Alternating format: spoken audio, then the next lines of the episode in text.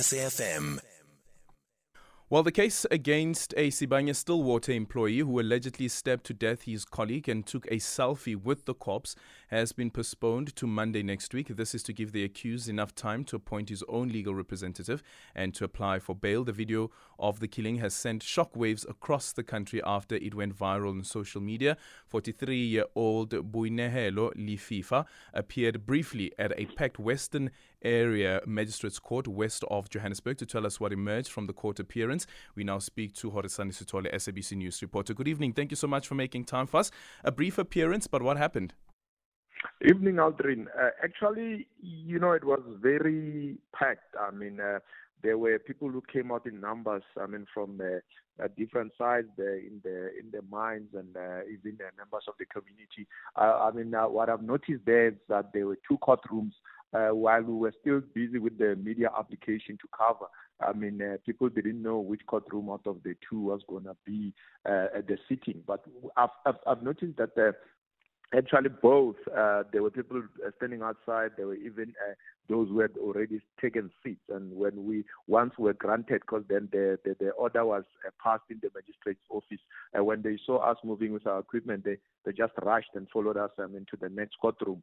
Uh, we've seen uh, also, I need to highlight, Aldrin, that uh, while we were doing the application, uh, the magistrate did uh, ask the defense who was there to, if then there was any objection to to to to us applying, and then there was none, and that one can say can can be evident while. Uh, he walked in. The the the, the, the accused uh, walked. I mean, the the, the the the accused walked in. Uh, he he didn't seem to be bothered. I mean, he didn't show any remorse at all. And were there any colleagues and perhaps maybe family members of the victim?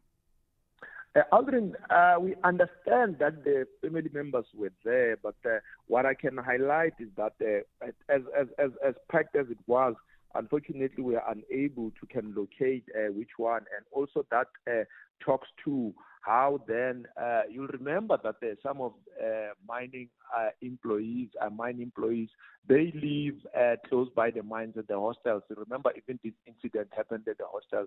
You find that it's, it's you yourself uh, who's there, but then your other family members might be around uh, Gauteng in different parts. So there's no much of an interaction that the, the, the, that small community from the hostel would know that uh, here are the family members.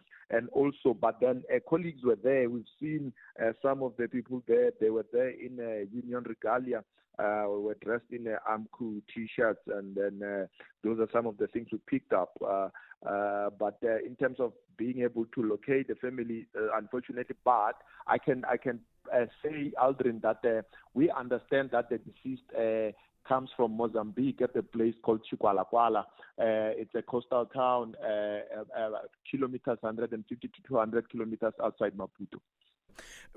And from the colleagues, were you able to establish, according to their version at least, what happened?